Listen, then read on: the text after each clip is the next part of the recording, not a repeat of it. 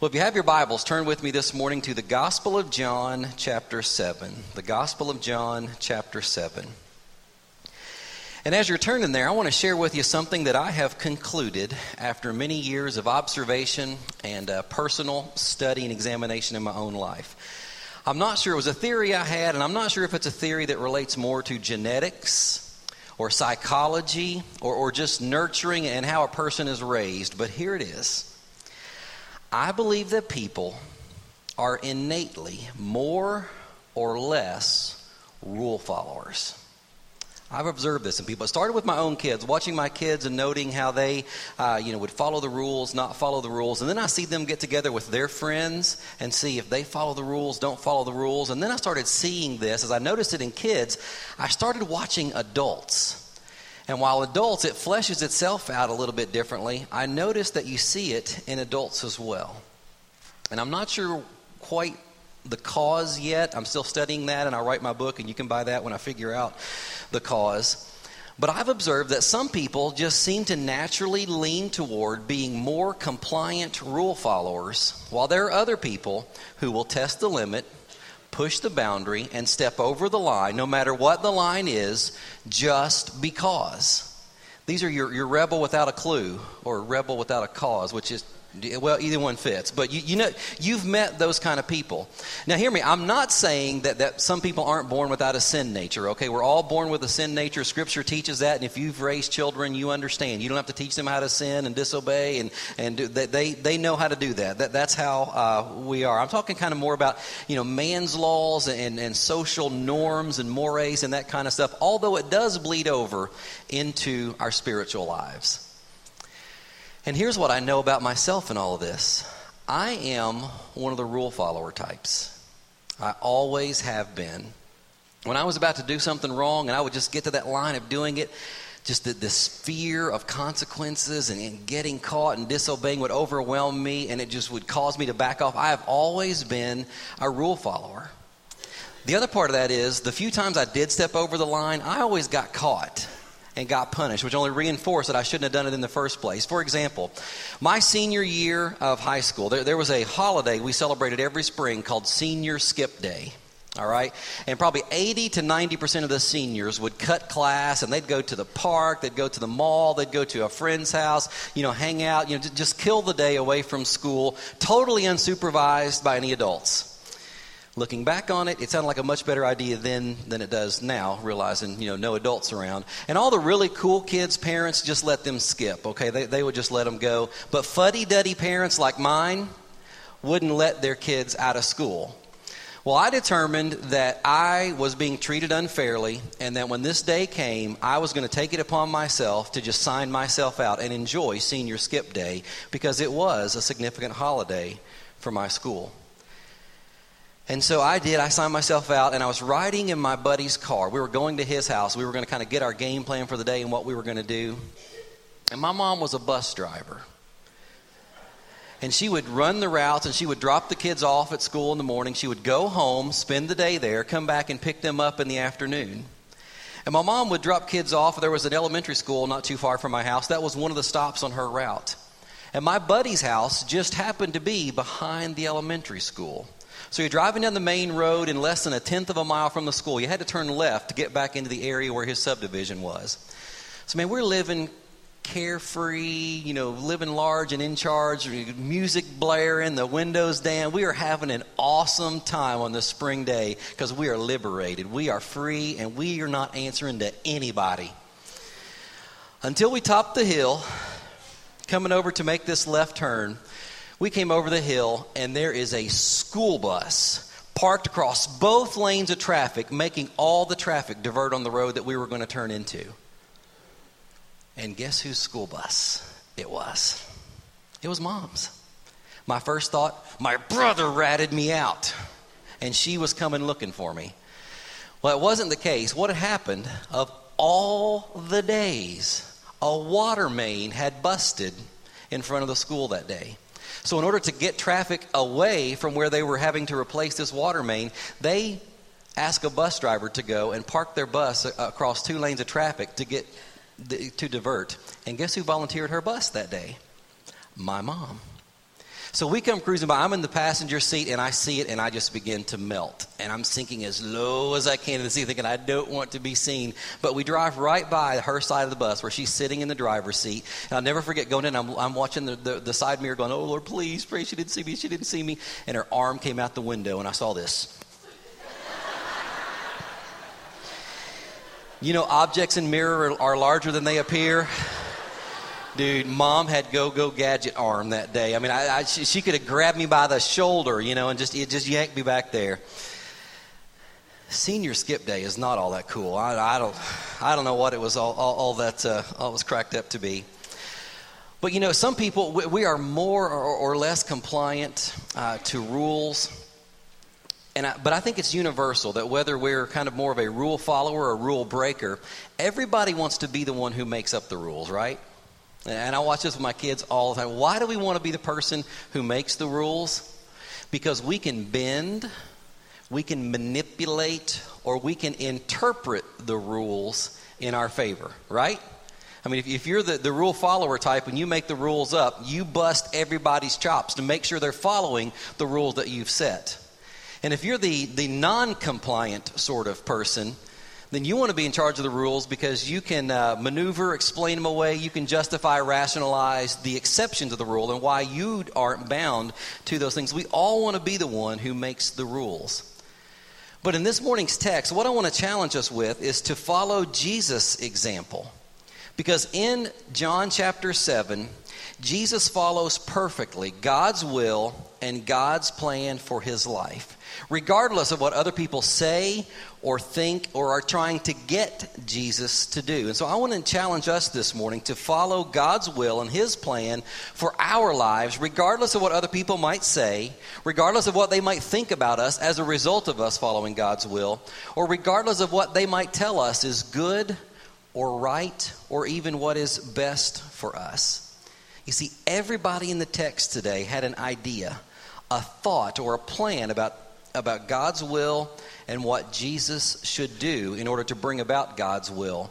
But there's only one person in the text who got God's will right. Guess who it was? It was Jesus. And so I want to challenge us to follow his example of following God's will, regardless of what others may say or think. In chapter 7, verse 1, we read this After this, Jesus went about in Galilee he would not go about in Judea because the Jews were seeking to kill him. Now, the Jews' feast of booths was at hand. Now, Jesus stayed in Galilee because he knew if he went back to Jerusalem and in Judea that the religious leaders there wanted to kill him. And do you remember why they wanted to kill Jesus? Because he had healed a man on the Sabbath. They're a man who had been an invalid for 38 years. Jesus miraculously healed him on the Sabbath, and they said, You broke our Sabbath law. Therefore, they were setting out looking for ways to kill Jesus, to stop his ministry because he had healed a man on the Sabbath. And there's a note in here that says it's time for the, the Feast of Booths. And that may not mean a whole lot to us, but what that little statement there tells us is that there's a six month period of time that has passed from the end of John chapter 6 to the beginning of John chapter 7. And this passage of time actually shows us an important spiritual principle, which is this discipleship is personal. Discipleship is personal. Matthew and Mark, and I put these references in there if you want to read some of these stories, they tell us a little bit about the events that took place. Passover was in April. That's where John chapter 6 was taking place. Now, John chapter 7 is the Feast of Booths in October. Matthew and, uh, and Luke give us a little bit of, Matthew Mark, I'm sorry, tell us some of the events that took place in here. But the primary focus of this six month period was Jesus teaching the disciples and pouring his life into the disciples. And I put some of the passages in there. But what we see is that Jesus spent a few days with the crowds, but he spent months personally investing in the disciples. And you know what the disciples did to continue the ministry that Jesus called them to? They personally invested in and discipled others. Who, you know what they did? Personally invested in and discipled others. The point is very simple. Discipleship is a personal thing for us to grow in our walk with Christ, and it is best experienced in, in with other believers in the context of small groups. Jesus gave us the Great Commission go and make disciples, baptizing them in the name of the Father, Son, and the Holy Spirit, and teaching them to observe everything I've commanded you. Well, Jesus calls us to do that, but, but does he give us any instruction or did he set an example of how we are to best do that? Yes, he did. By teaching the 12. It was the primary focus of Jesus during his three years of ministry. He didn't spend the majority of his time preaching to the crowd, doing signs and wonders, and, and talking to the masses. He spent the bulk of his time ministering to, teaching, uh, and discussing things with the disciples. So it's important for believers to be connected to other believers in the context of a small group. And so I encourage you, if you don't have a Sunday school class or a small group that you're connected to, find one of those groups. Be in that place where you can grow with other believers and you can study God's Word and you can be discipled as Jesus modeled and set the example for us. But in verse 3, we get our first glimpse of people who had their own idea of how God's will should play out in Jesus' life. It says, So his brothers said to him, These are his half brothers, leave here and go to Judea, that your disciples also may see the works you are doing. For no one works in secret if he seeks to be known openly. If you do these things, show yourself to the world. For not even his brothers believed in him. Jesus' own family, his own brothers, didn't believe that he was the Messiah yet. Now, James and Jude would later uh, come to be believers after Jesus' resurrection, and they would write letters that are actually included in the Bible. But at this point, they didn't yet believe in him. And here's what they were challenging Jesus You're doing these signs, you're doing these wonders. You know, people are talking about whether or not you're the Messiah. Why don't you go to this festival? Go to the Feast of Booths. There are going to be thousands and thousands of people there. Go up, do some signs, work some miracles, you know, do some of that stuff, and prove that you are the Messiah. People will see this, they'll believe and go, wow, look look at the things that this Jesus is doing. He must be the Messiah. Then, when they realize you're the Messiah, you can start the political uprising, which will move us, the nation of Israel, to be the dominant world power. Because that's what they expected. That's what they were looking for and desired in the Messiah. That was their expectation. And so that was their plan. And they tell Jesus, this is what you ought to do. But Jesus knew that it wasn't time for him to reveal himself to the people in that way and in that context. He also knew that once he revealed himself to people, they wouldn't accept him, but that they would actually reject him and he would prove to be right. Look at what he tells his brothers in verse 6 My time has not yet come. But your time is always here. He's not talking about physical clock time looking at a watch. He's talking about a time as in an opportunity time. That's what that word actually conveys. My opportunity, he says in here. He says, Your opportunity is always here. You can go out and do what you want to do. It's not going to be that big a deal. Look at verse 7. The world cannot hate you because they were like the world. They were of the world, living by the world's values and principles. But it hates me, he says, because I testify about it that its works are evil. So, by his life, his example, and his teaching, people brought conviction to people. And when people get convicted about their sin, do they generally like to be convicted about their sin, to, be, to have their sin pointed out that they're not doing right? Mm, not so much, do we? We generally don't like when someone tells us those things. And Jesus, knowing this, tells them, It's not my time. Verse 8 You go up to the feast. I'm not going up to this feast, for my time has not yet fully come. After saying this, he remained in Galilee. So he knew that the reaction of the crowd wouldn't be that they would follow him and go, Oh, he's the Messiah. We want to follow after and do what he wants us to do. Jesus knew he would be rejected and ultimately that they would kill him. And so his brothers went off. They left Jerusalem without him.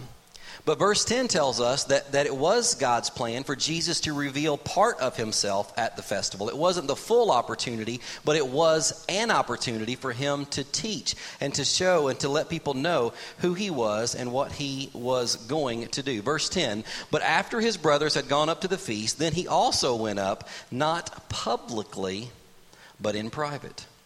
The Jews were looking for him at the feast and saying, Where is he? And there was much muttering about him among the people. While some said, He is a good man, others said, No, he is leading the people astray. Yet for fear of the Jews, no one spoke openly about him. So these are all whispers and side conversations and all these things taking place as people were waiting for Jesus to show up at the festival. And he didn't go with the masses. He went late. Probably several reasons for that. One, he went late because most of the people would already be in the city at that time. It was a seven day festival, so people wanted to get there early to be able to get a seat, you know, have, have a place there. Uh, they got there as it started. They were already in the city. They were investing in. They were a part of the festival. So Jesus then quietly goes up by himself. Many scholars say, uh, you can find the reference in Luke chapter 9 about Jesus' time in Samaria. Many scholars think he went through Samaria because devout Jews Jews avoided going through Samaria. They didn't want to be around those, those dirty old Samaritans, so they avoided that altogether. And so, quite possibly, Jesus traveled through Samaria to keep a low profile because everywhere he went, he drew a crowd of people, and they came and they flocked around him. And Jesus didn't want to be seen by the masses just yet. It wasn't God's time, it wasn't God's will, it wasn't God's plan. And so, Jesus wasn't going to push it, he wasn't going to be early, he wasn't going to be late, he was going to be right on time and follow God's will perfectly. And he knew that the religious leaders were looking for him. You see the crowds muttering, the religious leaders saying, Where is he? They, they were looking for him. They didn't want to know because they wanted to come and hear him teach. They wanted to have him arrested. And we'll see later in this chapter that they did try to have him arrested. They were looking to catch him, to try and silence him from his teaching. But about halfway through the festival, Jesus finally makes his first appearance. Verse 14 About the middle of the feast, Jesus went up into the temple and began teaching.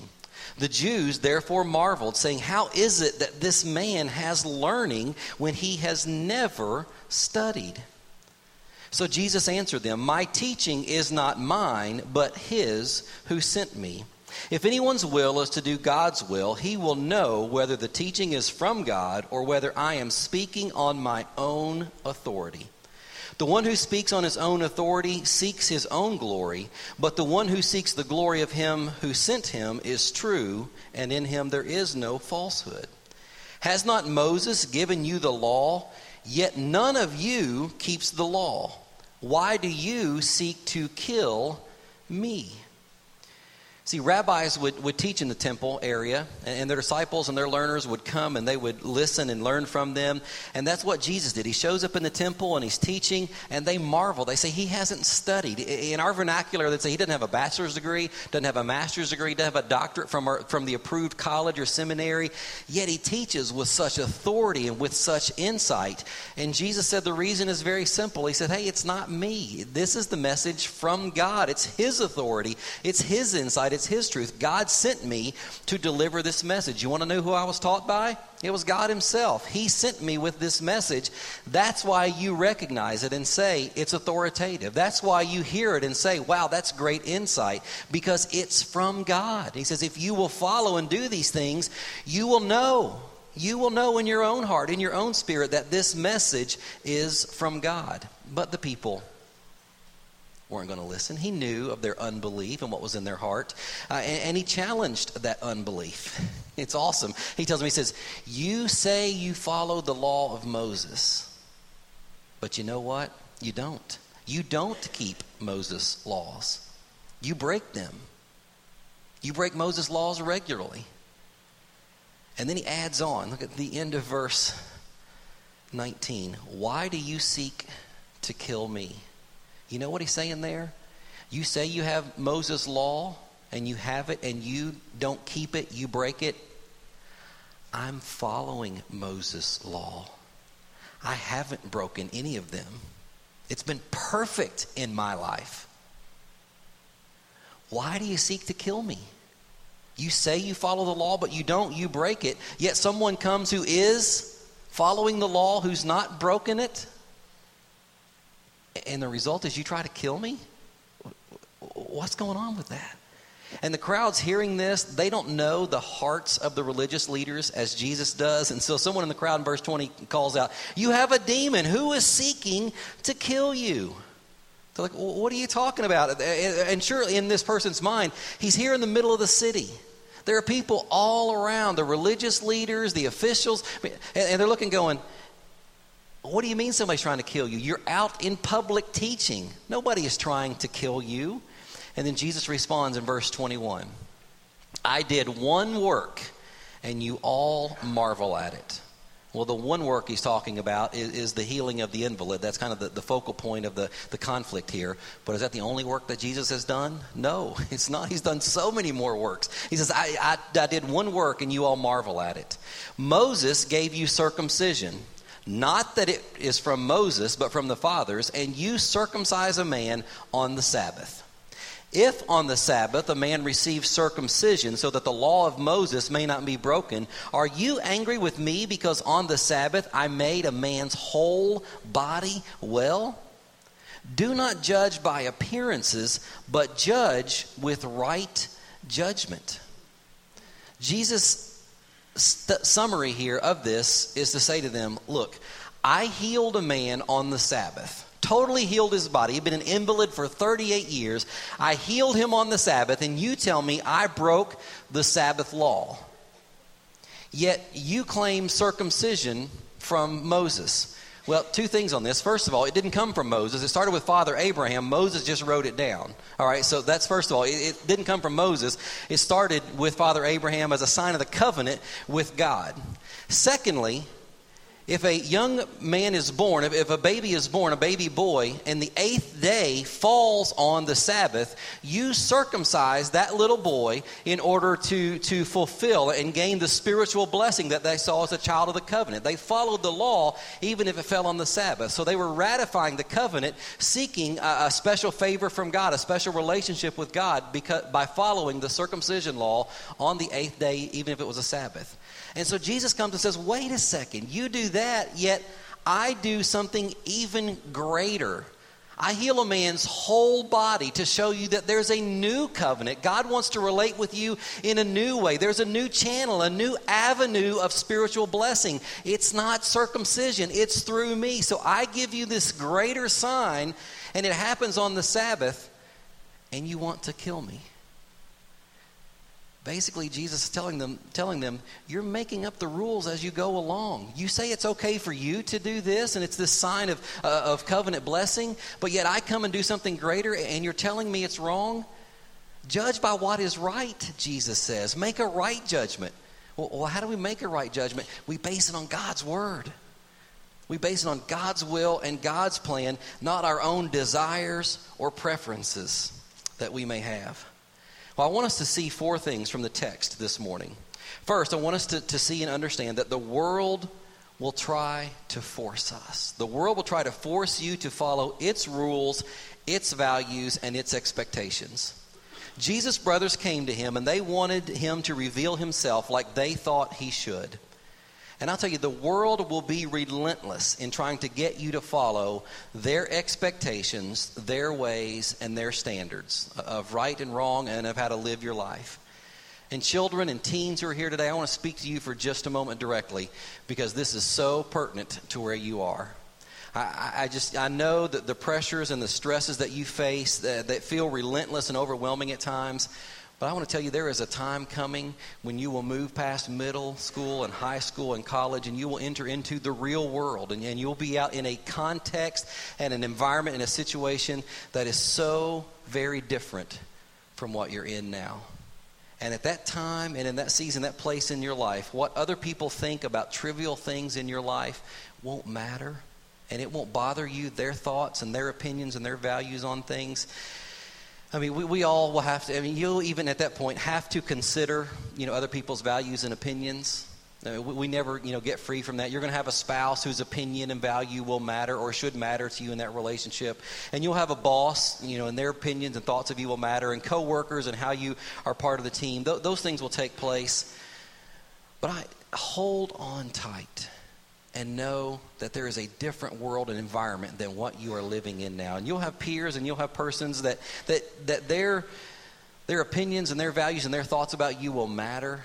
But I'll tell you, it'll be a different thing because honestly, if, if your opinions and your values are radically different, then life just so happens and works itself out that, that you're not around those persons and you just move in different circles and, and in different areas and different places of your life because you'll pick and choose who those people are. And I was in high school once. Seems like, you know, forever ago. I was in high school once, and I know, I'm sure it's pretty much the same way today. There were, there were groups of people who determined what was cool and what wasn't cool, what was in, what was out, what was acceptable, what was unacceptable. I remember those groups and how all that played out in the dynamics and the environments that you're in now. And if you were part of the group deciding what was acceptable, not acceptable, then things were pretty good for you. But if you weren't, then, then I remember that, that the pressures and the ridicule and the world you lived in could be very, very difficult. I remember that environment. And let's, let's, let's be, be honest here. Some of the things I'm talking about, some of the, the, the norms and the, the acceptable things and unacceptable things, it's just a matter of style and preference, and those things change over time. Uh, clothing, fashion, for instance. Bell bottoms were in and they were out. Remember? And then they came back in again here recently, didn't they? We call them flare jeans now, right? And that's how that works out. They were, they were in and they were out. Styles of glasses. You remember this one? Styles of glasses have changed over time. The horn rims, you know, from the 50s and the big gold ones that we had, you know, for part of the 80s. And now we're getting more of the trendy, the, the Sarah Palin type, the small, you know, the, the, the black, darker outline stuff that was there. How many of you remember this? Leg warmers. Neon colors. Parachute pants. Yeah. Yeah, those came, they went. Some of them are coming back again, right? if I'd have just held on, I'd have been fashionable once again. You know, those things are those things are coming back around. You know, the Bible sets modesty as the principle for how we dress, uh, and beyond modesty, you know, that there's, there's a lot of flexibility within that that has no moral, moral binding upon it. You know, music is another one of these areas. I so remember how important it was to like the correct artists and the right groups, you know, in high school, middle school, and you had to have all their music and their T-shirts, and, you know, we had, we had uh, you know, cassettes back then. You know, you know what a cassette is. We had cassette tapes back then and all that kind of stuff. So I, I know what that was like, but let me tell you, 20 years past high school, psh, There's not much of a thought at all. This is, let me tell you how this was. I had read about Lady Gaga. Blogs and news articles, different things. Knew nothing about her, but I knew that nothing that she sang about, wrote about, or modeled was going to edify me in my walk with Christ. I mean, I could, I, if I heard a song out somewhere in public and somebody said, "It's Lady Gaga," I'd like, "Oh, really? I didn't know that was her." Had no clue whatsoever. Nothing, nothing beyond what I read. We were watching American Idol a couple of months ago, and she was the host, whatever that person is on there that day. And I was sitting there with Shelly on the couch, and I remember seeing her for the first time. She had all this face painted up, these funky eye things going on, some crazy outfit with feathers and awful colors. And I, I, I didn't know who she was. Looked at Shelly and said, Who is that? She looks like an idiot. And I know we need to love her, and we love her in Jesus' name and, and, all that kind of. I'm just telling you, 20 years past high school, you know how those things that you listen to and you follow, it all changes drastically. All right, I mean it's very, very different. 20 years as your values shift and the opinions of things matter. So some of the rules and things that they're, just they're, they're trivial side issues, but some of the things that you're faced with and the challenges that, that you deal with day in and day out make a tremendous difference.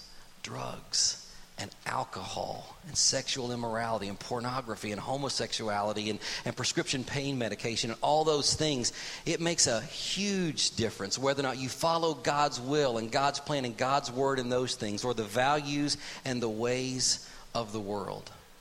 The point I'm trying to make is the world is going to try to influence you toward accepting their view of those things. But I want to challenge you to stand firm in God's word. Understand and know God's will and His desire and His plan for your life and live according to that. And the second thing from this passage is tied closely to that because you will experience it just like Jesus said. The world won't like it when you reject their rules and their values and their systems. They won't like it. And when you stand for what is right, expect rejection and expect persecution as a result, but hold firm, stand fast to God's word and His will and His plan for your life. Again, get through this season. I know how difficult it is, but I'm telling you that there, there is a different stage of your life when these things will have greater value and worth for you. The third thing we see in this passage is that character and beliefs should be treasured and protected above all else. Now, your beliefs and your character are closely tied together, primarily because your beliefs will lead to the character that you are known for. what you believe will lead to the character that you are known for because your beliefs determine your actions, your behaviors, your attitudes, and the things that you do. What was the crowd saying about Jesus before he arrived at the feast?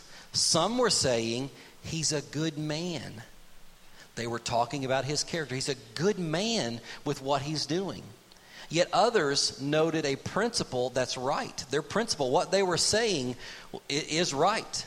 They said, no, no, wait a second. If someone is leading people astray, he can't be a good man.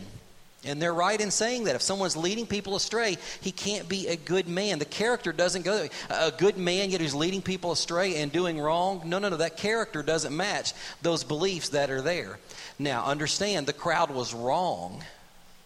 These people who were saying that were wrong about Jesus because he wasn't leading people astray. He was trying to lead them to God. He wanted them to know God and to have a relationship with him through through Christ but he was leading them away from the rules and the expectations and their religion and the systems that they were comfortable with. So they were accusing him of leading people astray. And the last thing from this passage that I want you to see, and it's very simple, is this seek to know and obey and glorify God above all else. Seek to know and obey and glorify God above all else. Jesus told the crowd that if they would glorify God and seek after Him, then they would come to know His power and His presence, and they would know God's will and His plan for their lives, just like Jesus knew them. Verse, uh, I believe it was 17. Jesus said, if anyone's will, this is the person's will, if anyone's will, their desire is to do God's will, he will know whether the teaching is from God or whether I am speaking on my own authority. He said, Well, know that. You will know that if you seek to do God's will. So, as we wrap up this morning, I want to ask you who's, who makes the rules?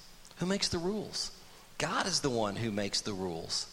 And, and we're, we may be more or less naturally rule followers, but we need someone outside of ourselves to make the rules and to establish standards of right and wrong. It needs to be objective, not subjective within us. Why is that the case? Because if it's left up to us, we're going to bend the rules, we're going to manipulate, we're going to rationalize away our sin, our disobedience against God. We're going to justify our behaviors. This will take place if we don't look to and seek to follow God's standards. We'll be like the religious leaders, that something may be okay for us because we've justified it in our minds, but not okay for someone else. And here's where I think is probably the biggest misconception in all this. We think that making up and, and, and, having our own rules and playing by our own rules is the way to freedom. It's to be liberated. And, and I mean, that, that's where the, the best living is at, right? When we don't have rules and we can do what we want to do and we're in charge and we have that power and that authority. But you see, I think the exact opposite is actually true, and we find it to be true in our lives. If we don't have rules and boundaries that are established, we get out of control. We lose control, uh, and there's greater damage uh, and destruction that comes as a result of that because of our sin nature. I got a little taste of this. I've shared with you guys before that I play volleyball. I played volleyball competitively, you know, mission trips and different tournaments, things like that. And I learned to play volleyball uh, doing bump, set, spike, you know, by the rules and had officials who called violations of, of carrying the ball and all this kind of stuff. Well I, well, I, was dating Shelly, so she was still, you know, my, my, girlfriend at this time, and we were at a family reunion. You know, those family reunions go, so you meet all the family, and then they can talk about you when you leave and whether or not they approve and all this kind of deal. So we were at a family reunion, and somebody pulls out a volleyball net. I was like, man, this is awesome. I'm going to go out. I'm going to dominate. I'm, I'm going to crush people on the volleyball court. And Shelly is going to think I am just absolutely awesome when I show off my mad skills out here on the volleyball court. I played one game of volleyball and I quit. You know why I quit? Because they were playing barnyard, backyard Kentucky volleyball man, they're grabbing, smacking, tossing up, doing this. Remember, they're all jumping in the net, you know, and I'm crying, Free Willy, you know, get out of the net. And they're like, oh, it's fine. It's no big deal. I'm like, no, you're in the net. You can't touch the net in volleyball. So, I mean, I'm here. I've got the rules, trying to play by the rules. They're not playing by the rules. And I was like, I can't handle this. They're, they're, you cannot win. Let me tell you, you will not win if you play by the rules and somebody else doesn't because they don't have any rules. So they're going to do whatever it takes, you know, to get that advantage. So I, I muddled through one game. When that game was over, I was like, oh, I think I pulled a hammy. I'm going to have to go ice it or something. I was, I was, I was out of there. I couldn't take it any longer. and we see that in people's lives. I mean, just think about, uh, you know, the, the, the different uh, stars that we've seen from, from music and from, uh, from Hollywood and sports stars. They, they, they've got money, they got fame, they got recognition, they got power, they've got, they've got everything in the world. And then one recently overdosed, drug overdosed, threw it all away. And when we see sports stars, they're cheating and they're doping and they're doing all these things to get that edge, to be just a little bit better, to bend the rules in their favor so they can be the top dog to sign the bigger contract. And we see them, they're in trouble with the law and they've got all these marital issues and unfaithfulness. We see all that. They've got everything you could ever want. That they're living by their own rules, basically, you know, what they want to do. And it's not enough. It's not enough. We need that standard. We need to know God's word and we need to follow after God's will in our lives. So, whose rules are you playing by this morning? God's rules? His word, His will, His plan for your life? Your own? The world's? Whose opinion matters the most to you in the issues that are most important? Your, your, your beliefs about God and, and, your, and, and your spiritual life. Issues of morality, issues of finances, your family, your career, your character. Have you been consumed with self? Are you listening to these other voices and these other influences in the world? Are you seeking approval and validation from people in the world instead of from God Himself?